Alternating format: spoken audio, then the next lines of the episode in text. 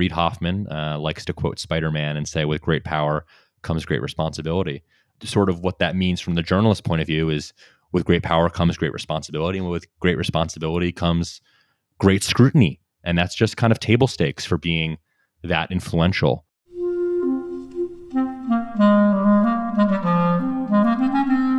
Hello, this is the Great Battlefield Podcast. I'm Nathaniel G. Pearlman. A great political battle is being fought right now between progressives and the forces of reaction on the other side. This show is about the political entrepreneurs and other progressive leaders who are finding new or improved ways to fight. Today's guest is Teddy Schleifer, a journalist who covers billionaires and their involvement in politics, among other things. Teddy returns to the show to talk about the new enterprise that he's part of called Puck. Puck is a new media enterprise, partially owned by journalists, and what it aims to do is generally cover the intersection of money and power in Washington, Wall Street, Silicon Valley, and Hollywood, or as they say, power, money, and ego. Teddy's column, which is part of Puck, is called The Stratosphere. We spoke about how Teddy came to entrepreneurship in political journalism and what is Puck. So, after a quick word from our sponsor, my interview with Teddy Schleifer with Puck.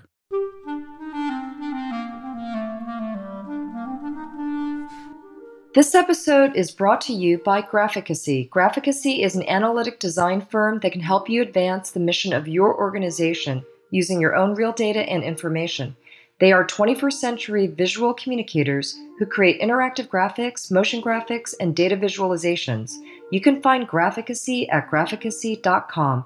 That is G R A P H I C A C Y.com. With Graphicacy's help, you can visualize a better world.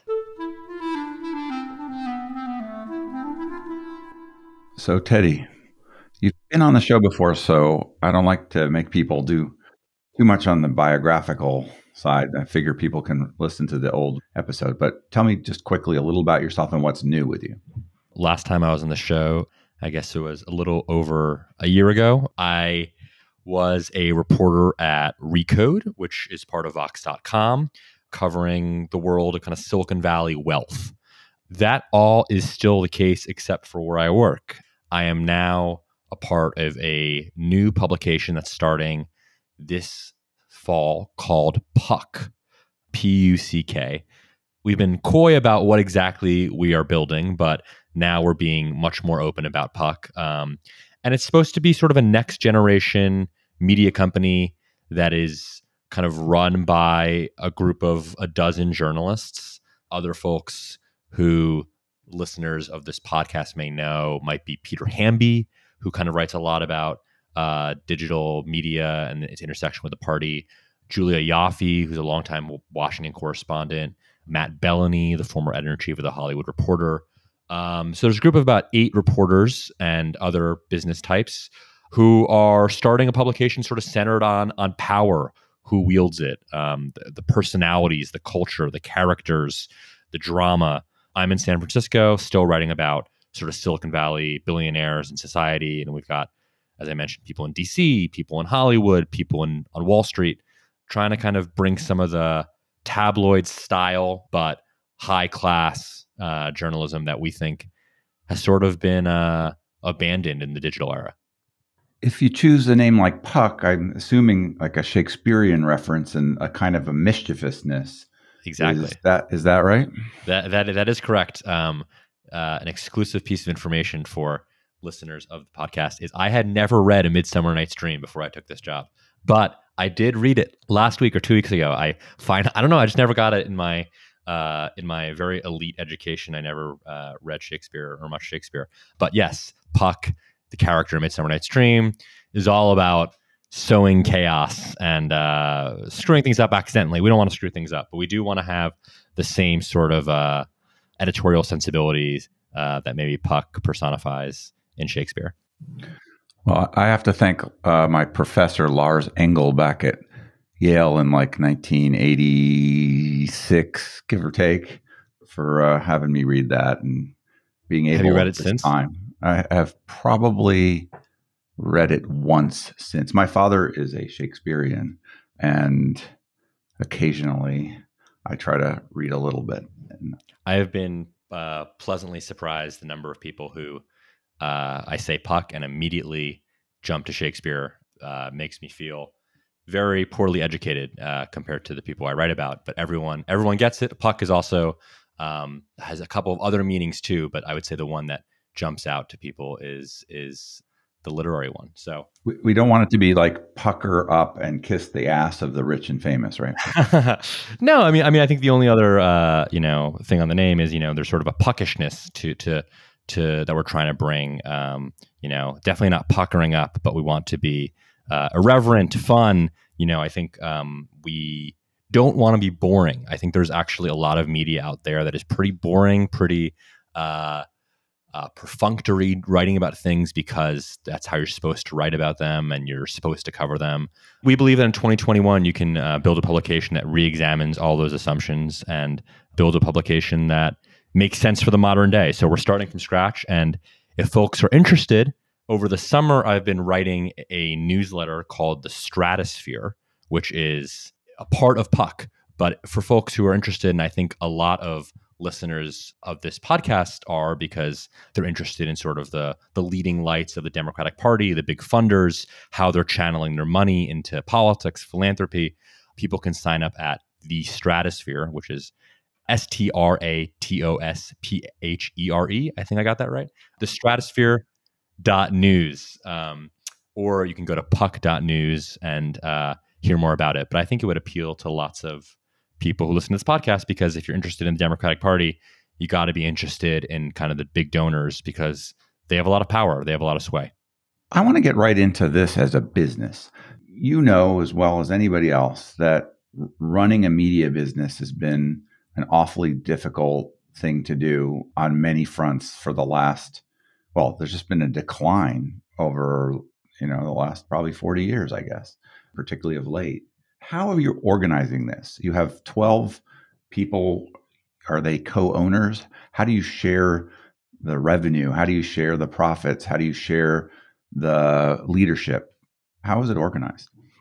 Sure. So we have it's a venture backed media company. It's investor backed. The, the, main investors are uh, TPG and uh, Standard Industries. So we have kind of blue chip backing, but um, you know I think a big part of the publication was being proudly journalist owned, right? So it's a publication that uh, you know we all have equity, and we're trying to build a media company that where there's the right incentives, the incentives to get in the right people to to pay for content um, and to pay for news and to pay for stuff that brings them joy, makes them better at their jobs. Um, so that's part of it. I have a ton of friends who uh, have started Substacks right over the last uh, decade. I'm sure. I'm sure you do too. You don't. You don't even have to be a journalist to have a Substack. You can just be. Well, I don't have one, but I've certainly read a bunch of them. Yeah, yeah. And yeah. people pay for them. Um, you know, I pay for some. Um, you know, and I think the way that media is is headed, and I think the way a lot of us believe media is headed, is toward a future in which journalists are more than just people who you know are keyboard monkeys who who write content, but that the line between kind of journalist and entrepreneur is thinning, um, and that people should be thoughtful about building a company that rewards good journalism, but not to kind of assume that, oh, like the business side of the house will take care of it. I think there's a great opportunity for journalists to be involved and to be conscious of the way that the business works. We're building this company in 2021 without, you know, the vestiges of a 20th century brand or a 20th century corporate structure. Um, we're building this from scratch. So when I say we, by the way, I mean uh, this is certainly not my idea, but I'm part of a team that's uh, the first kind of wave of hires. So it's venture backed, but subscription based, and uh, journalists are kind of at uh, the fore of it. So, in terms of that ownership, what percentage of the company is owned by journalists as opposed to by the capital backing it? I actually don't know. Um, I'm not sure. I'm not sure we're going to divulge the cap table on the podcast, but um, but um, but it's it's. Uh, I actually don't. Actually, honestly, also don't know. Um, but overall, I mean, it's uh, you know, journalists, journalist owned publication, which is which is rare, you know, in this day and age. I mean, if you go and take a job today at the Wall Street Journal, you're not getting, you know, equity in News Corp, right? That's not how uh, not how it works anymore. Maybe for Rupert Murdoch's, you know, kids, you'll get some. I don't know TPG and Standard Industries that you referenced. Who are they, and why do they want to do this beyond uh, making money off it? So, so TPG and Standard are, are both folks who are you know blue chip Wall Street investors who who both uh, you know I don't speak for them, but I think uh, I think they see value in kind of rewarding creators, right? I mean TPG uh, was you know a big investor in companies like Spotify um, and other kind of media companies that have talent at the foreground of kind of the company's value. I assume just from talking and knowing kind of the ways that Silicon Valley and Wall Street are thinking about the future of media that there's a belief that the next generation of companies is going to be not just kind of taking journalists' product and, you know, selling ads against it, but treating journalists almost as, as creators and journalists as talent that can, you know, hook in new audiences. And that was a lot of the appeal for me was, you know, I, I worked at companies where you know you have a big audience like like recode and vox i've worked at you know the houston chronicle where you have a small kind of uh, local audience um, and i thought there was a chance to build again kind of a news community honestly of people who live and breathe politics live and breathe philanthropy live and breathe development and and people who who might want to start a, a new publication centered around other people who live and breathe the same stuff um, and I think a lot of media investors are interested in fostering news communities, whether that's on Substack, whether that's on Discord, whether that's on Snapchat. Um, there's a new genre of kind of news consumer um, who wants to know other people who share the same interests. At least that's that's how I think about it, based on just talking to smart people out here. I'm guessing that's how investors think about it too. Do each of the reporters have the same deal, or do you have different deals or deals that reflect how well your particular part of things go? In other words, like, is it like baseball players where if you hit a lot of home runs, you're going to end up with a bigger contract? If you're like a star reporter, you're going to get more than if you're a, I don't know, AAA reporter. How does your relationship with this enterprise reflect incentives? I don't totally know everyone's uh, situation. I mean, I mean, for me, you know, the New York Times called this uh, Vanity Fair for the Substack era. Not not my words, but but it's a, also a sentence that only you know a small percentage of the population yeah. can, decode. Uh, Yeah, you have to know. Uh, you know, I think that pretty the New York Times readership would would would get it, but yes, the average person probably has no idea what the hell we're talking about. We all are owners in the company, and we also all are incentivized the right way to make sure that we're we're growing the audience overall at the same time as we're growing our own individual audiences too. So uh, if folks want to subscribe, they can go to the stratosphere.news and hear more about it. I feel like I'm plugging a campaign website. Donate at jebbush2016.com. Yeah, that ain't going to help him. Yeah. Um, this, this, the stratosphere. Yes. Is that, I mean, is that then owned by you externally? to no, no, Puck, just, or is that like then become their brand or your? We are all we are all we are all Puck. Um, the company we are all Puck. Puck. It sounds like can the whole be bigger than the sum of the parts? Yeah, I think I think that was the idea. I personally wasn't interested in doing a Substack myself. I have a lot of uh, followers and, and, fans who maybe listen to to your show, um, but I definitely want to work with great editors. I want to work with a great team. I want to work with great colleagues. And I wasn't interested in the solo journey of, of starting my own thing, but I definitely was interested in harnessing uh, some of the themes that make people go to Substack, some of the same incentives and some of the same motives of, uh, of striking out alone without totally doing uh, Substack for the Substack era wasn't necessarily interesting to me, but Vanity Fair for the Substack era uh, held some appeal.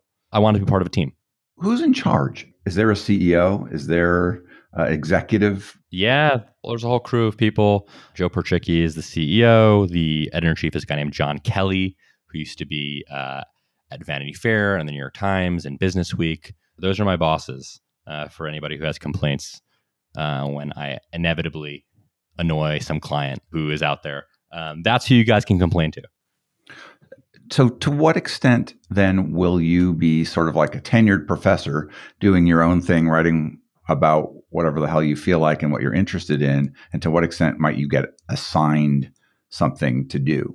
What's your expectation?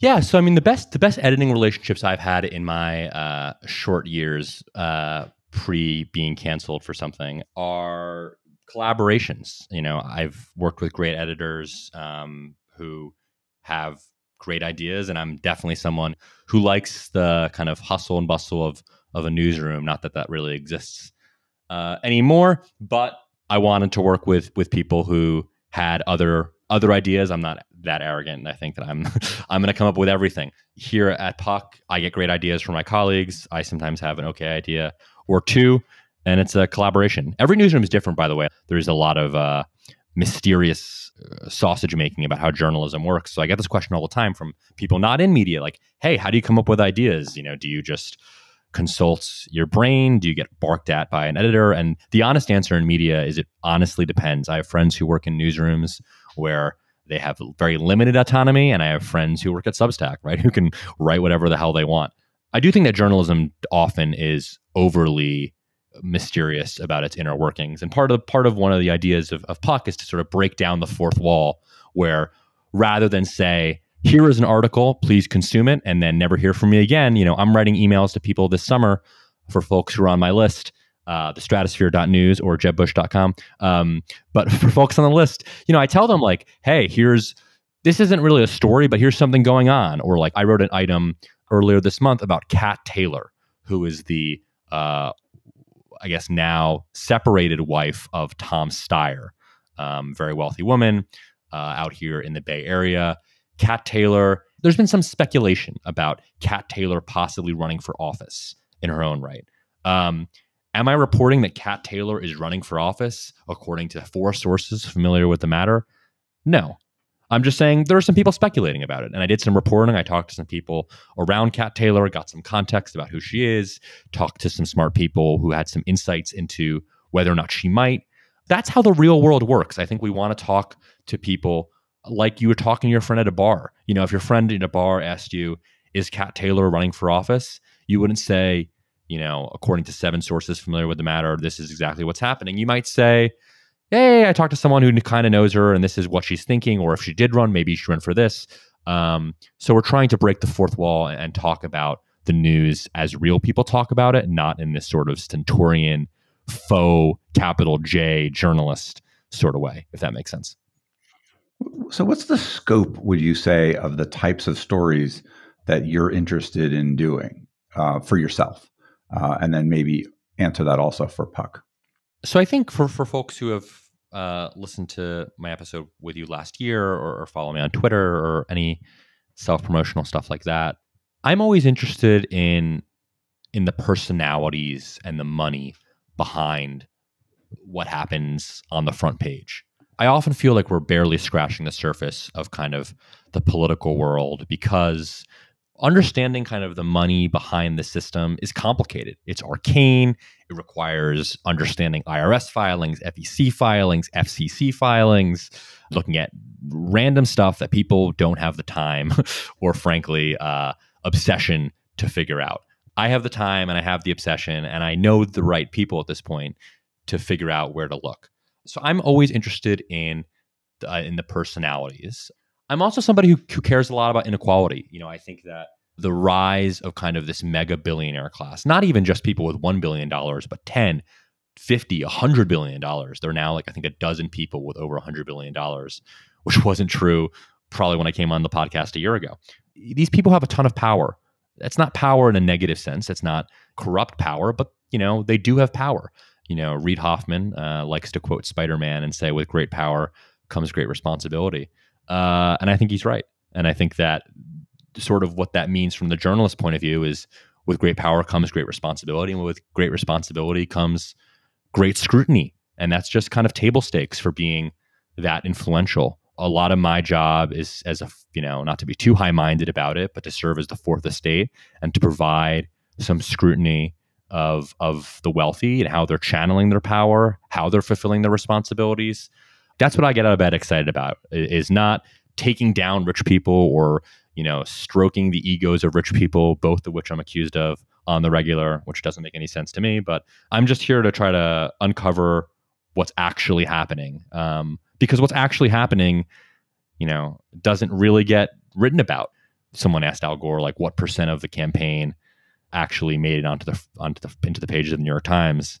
And I don't I don't remember what number he said. It was like one percent or ten percent. I'm sure someone can tell me what the actual quote is, or it's probably made up entirely. But we don't really know what's happening, and I kind of want to figure it out. I'm I'm curious about that relationship then with the people that you want to cover.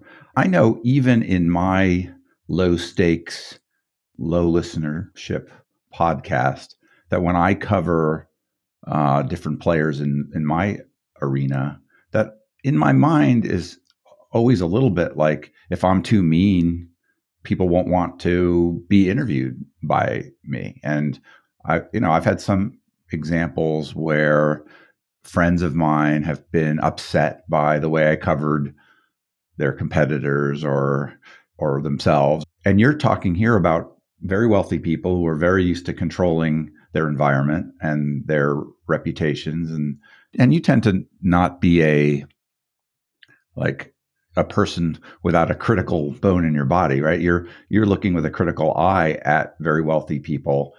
When you get access do you feel at all constrained in what you say and how you say it? And how do you cope with that relationship? It's a great question. Um, I'm sure every every journalist on every beat thinks about that.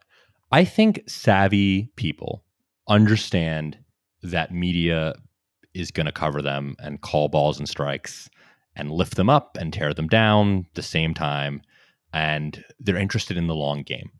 If I was, you know, worth 30 billion dollars and spending 100 million dollars on campaigns every 2 years, I'm just making up an example, I would expect to get coverage I think the savvy people understand that I have a job to do, and my job is is not necessarily aligned with their job. Right? I get it. I, like you know, if I, if I was running you know some uh, nonprofit or super PAC, and you know one of my pitch decks leaked to some scummy reporter named Teddy Schleifer, I would be pissed off. I would totally get it, but I would also understand that he's doing his job my job is to make sure that that deck doesn't get out there in the first place, right? In fact, him acquiring the deck, he is doing his job. And that's probably in the broad sweep of history good for democracy for people to know about it. I don't know if I would think that in the moment because I'd probably be too mad, but maybe on my deathbed, I would think that um, it wasn't as big a deal in the moment as I made it out to be. So I think savvy sources understand that I have a job to do. And, you know, my job is not necessarily even to lift up uh, certainly not to lift up their client, certainly not to even lift up the Democratic Party. I don't work for the Democratic Party. I don't work for their client. You know, I'm theoretically sort of working for the public interest, right? And that often means disclosing things or criticizing things or, you know, analyzing things in ways that they would not write it themselves the way that I write it. Totally get that. But to your question, uh, I think lots of sources don't are not that way. I think lots of people um, even though they should have, in my biased opinion, should have some humility and and understanding of the job to do. I do think lots of uh, wealthy people expect you know reporters to be subservient to them. Uh, not just reporters, but frankly, you talk with financial aides to wealthy people, and and they kind of encounter the same expectation that you're going to be you're going to venerate them in a certain way. So it's not just you know oh I'm the reporter or you're the rich guy. Um, it's you know you're somebody else and I'm the rich guy. So oftentimes I do find that wealthy people, even if they say the right things about welcoming scrutiny and you know nothing to hide and come investigate me, uh, I often find that in practice they have zero interest in being transparent or publicly accountable. Um, sad to say, but that's that's that's the way the world works. One of the other ways the world works, I've noticed, is that some of these uh, wealthy people who are in politics and are funding different enterprises are now following a model of signing their employees or their funded groups to non-disclosure agreements. I mean, I've talked to a bunch of people who've been very, very, very careful about what they said and what they didn't say because of legal agreements that they've signed. How do you deal with that? Do people people talk to you like off the record? around those agreements? How do you see that practice in that space? Sure. So um, it's a great question. You know, I think there's been a NDAification of of the world, not just politics. Like you know, here in Silicon Valley, uh, reporters uh, often complain about when you sign in to some office to like you know get lunch with a friend. Frequently at the front desk, you have to sign NDA, which is ridiculous. Some reporters I know will rather than signing their name on the NDA, will just write some you know garble uh, Mickey Mouse form and yeah. press submit, right? So you get around it. So yes, I think in the world there has been uh, a, a, a hey, what the hell, throw in another NDA to kind of just in case protect ourselves. But I think there are downsides to that because it creates the impression that the NDA is this holy grail. And I think it probably cheapens the whole idea of NDAs when things actually are confidential. But to your, to your question, look, I mean, uh, I obviously deal with sensitive stories all the time and deal with sensitive sources all the time. And there's nothing more important to me than honoring my word when I say I will not publish somebody's name. And, you know, frequently that's really the only way to get real information. Um, if you want to know how the world actually works and not how the world works via press release and tweet, you have to understand confidentiality. Um, that doesn't necessarily mean you can't figure out what's really happening no and so you know in journalism there's the concept of of on background which i'm sure uh, lots of listeners have at least some exposure with meaning that the information can be reported just not disclosed exactly who gave it to them. So you know frequently if people read uh, what i write they'll see you know a fundraiser involved in the conversation said x y or z and nobody in the world knows who that fundraiser in the conversations is except for me and maybe my editor. Um, and i take that to the grave. Um, and i think that's the only way to get real information. I do think that you should feel good uh, nathaniel. I mean your podcast is i'm frequently impressed by uh, the stuff you get people to say on here.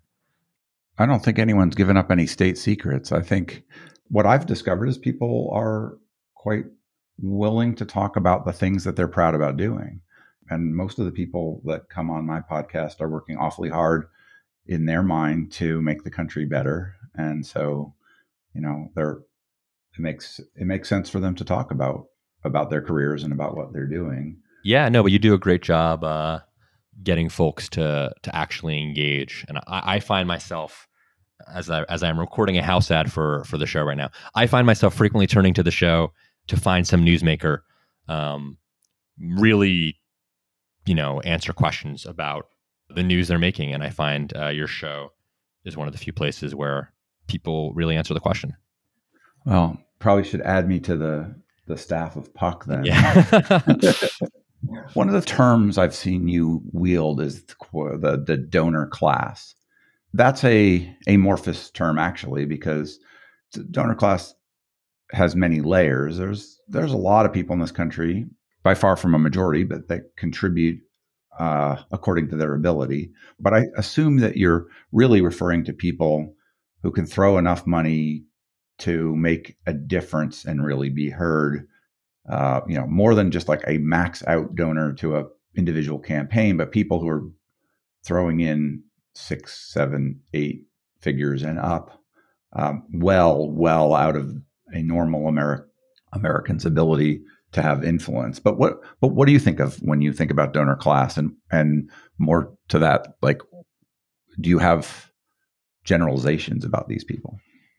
Yeah, so we call it the, the stratosphere um, because I do believe there is this rarefied air uh, of people who control a lot of the party fundraising uh, and nonprofit fundraising and philanthropic fundraising that you know as uh, they say at the end of Gatsby, you know, they're just different. I think a savvy critique of media coverage of, of money and politics might argue that reporters overly focus on the people who give six, seven, eight figures um, in a way that discounts kind of the, the, the bundler class, people who raise twenty eight hundred or twenty nine hundred dollar checks over time, or certainly uh, of kind of small donors who are making up a bigger and bigger percentage uh, of kind of both parties' uh, pots. So I was during 2016 was at CNN covering money and politics, and it was interesting because that campaign I was mostly covering the Republican primary. for folks who want to trip down memory lane, speaking of Jeb Bush and his website, jebbush.com, that campaign was crazy because donors had so much perceived sway in 2016 just because there was, you know, this after Citizens United, there's wealthy people who they just had so much power. Like we were seeing these super PACs form where donors would form their own super PACs. I mean, I mostly covered Ted Cruz in 2016. And for folks who forget, he had these four or five different super PACs, all called Keep the Promise. The Mercers were in one of them, and um, other donors were allied with Kellyanne Conway. Each donor had this, like, you know, swagger to them. And in 2020, you know, we didn't really see that as much because smaller and smaller donors are making up a bigger part of the pie. I mean, certainly Sheldon Adelson and Charles Koch and Reid Hoffman and Dustin Moskovitz and George Soros uh, and Tom Steyer all still have a lot of power, but you could argue that their power has waned from 2016 when one individual American could decide, I'm going to set up a super PAC and, you know, pull a Sheldon Adelson for Newt Gingrich sort of move and extend the Republican primary by weeks just because they believed that this person was the best candidate on on Israel or whatever issue. Now donors have, I think, I guess I'm making this argument aloud. I think they do have less power, and these mega donors do have less power than they did five years ago. They still have a lot of power, but I think it's less than they once did. There's a school in, of political science that thinks it's much less about contributors buying influence than it is about politicians extracting money from interests. How do you fall on that uh, divide in interpretation? I don't totally know. So the, the, the other argument, right? I think you're referring to is the idea that politicians kind of con wealthy people into thinking that they have in, that the wealthy donors have influence over them, but in reality, they don't. Or just you know they make sure they get money from an industry to regulate them the way they want to be regulated. Fund me or or you know you don't have a seat at the table. Yeah, yeah, sure. I mean, look, I mean, I'm based in San Francisco. Uh, a big theme of my work in over the last two years uh, was covering the Silicon Valley Democratic Party relationship as seen in campaign fundraising, and it was, let me tell you, schizophrenic. One day you would see, you know, Pete Buttigieg out here fundraising from rich executives at companies like Facebook or you know, frankly, not Pete Buttigieg. Most Democrats, you know, Joe Biden were raising from uh, these people, and then by evening fundraising event, they would be out there saying, you know, these companies are killing people, as Biden recently said, and and made me wonder, like, you know, uh, do they think that the donors don't watch the news? Um, do they think they don't see the interview with Jake Tapper? Um, but obviously, it's a tightrope walk in any sort of donor maintenance with rich people. Democrats have to do it on kind of tech issues. You know, you see Republicans have to do it on any sort of industry issue where they're theoretically aligned with the industry, but maybe not aligned with the base of the party. It's not easy. That's a good question. I, I wish I knew the answer. So, what might we expect different from you and your colleagues in their reporting if they're sort of unleashed by being in their own enterprise or maybe are you going to be more cautious? What do you think changes, if anything, being part of Puck versus w- reporting for the organs that you've worked for before? So I think there are, there are a few things that I think people will will like. One is uh, I think we're trying to cultivate a community of insiders here, of people who really love this stuff. And you know, when I was at Vox, there's certainly stuff that I was interested in that might be too inside baseball for the average Vox reader, but I do not think would be too inside baseball for folks who listen to this show or follow me on Twitter or anything like that who who kind of love the game. Like I love the game, and I uh, think that other people who love the game will find more stuff up their alley than was true at Vox. And I think that's true, frankly, for you know other people who I work with as well. Like if you're interested in Hollywood, you know, Matt Belloni's, you know, biweekly email called What I'm Hearing is, you know, a Mike Allen esque tip sheet of what's happening in Hollywood. And there's sort of like a no bullshit vibe to, to all of our newsletters that I think people may find different than um, other publications they read, where if a donor is controversial uh, in the world I cover, I'm just going to say they're controversial. And because I'm talking to the right people who know they're controversial and we don't need to like hem and haw and hedge and you know cover our ass in like this way that doesn't make sense. We're just gonna say they're controversial because they are, and um, just trust that we're talking to the right people because um, the people who are subscribing to to Puck, I think, are a lot of the same people we're writing about are, are folks who are also subscribers. Among your colleagues, who are you most excited about reading going forward? Ooh, that's a great question. Um, so qu- basically, another way of this question is: Which of my seven colleagues do I want to just throw firmly under the bus here? Who do you really wish wasn't part of it? Yeah, right. um, so I, I re- I'm a big fan of Julia Ioffe, who um, I've I've admired her work from afar for a long time. I mean, Julia sort of has made her name as one of uh, America's kind of leading experts on Russia.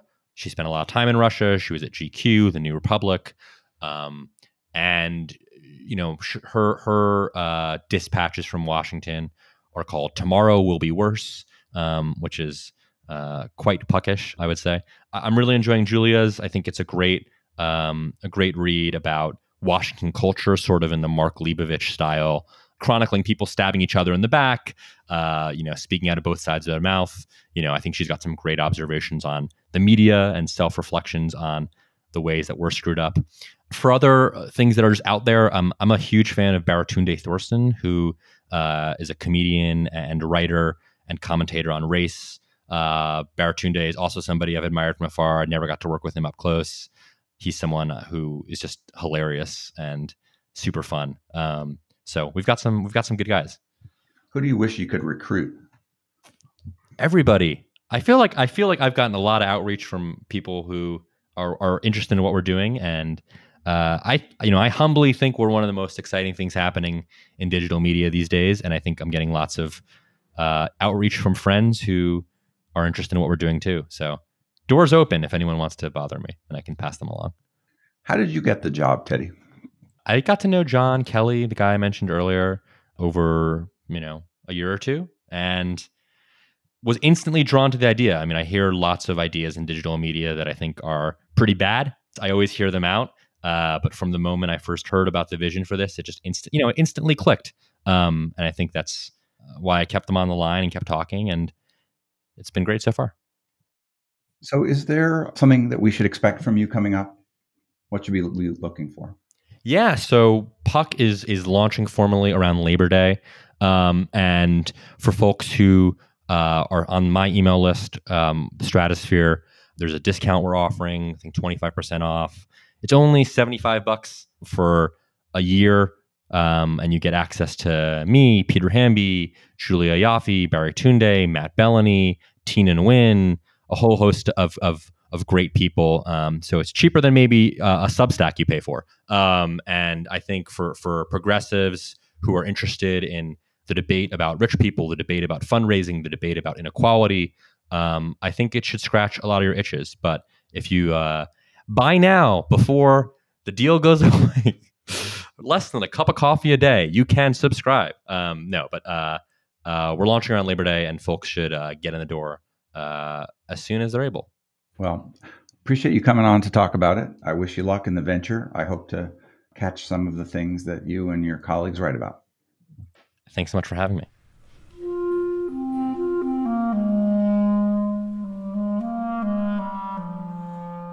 So that was Teddy Schleifer. Teddy is at puck.news. This is Nathaniel G. Pearlman of the Great Battlefield Podcast. You can find us at greatbattlefield.com or by searching for Great Battlefield in places where podcasts are found.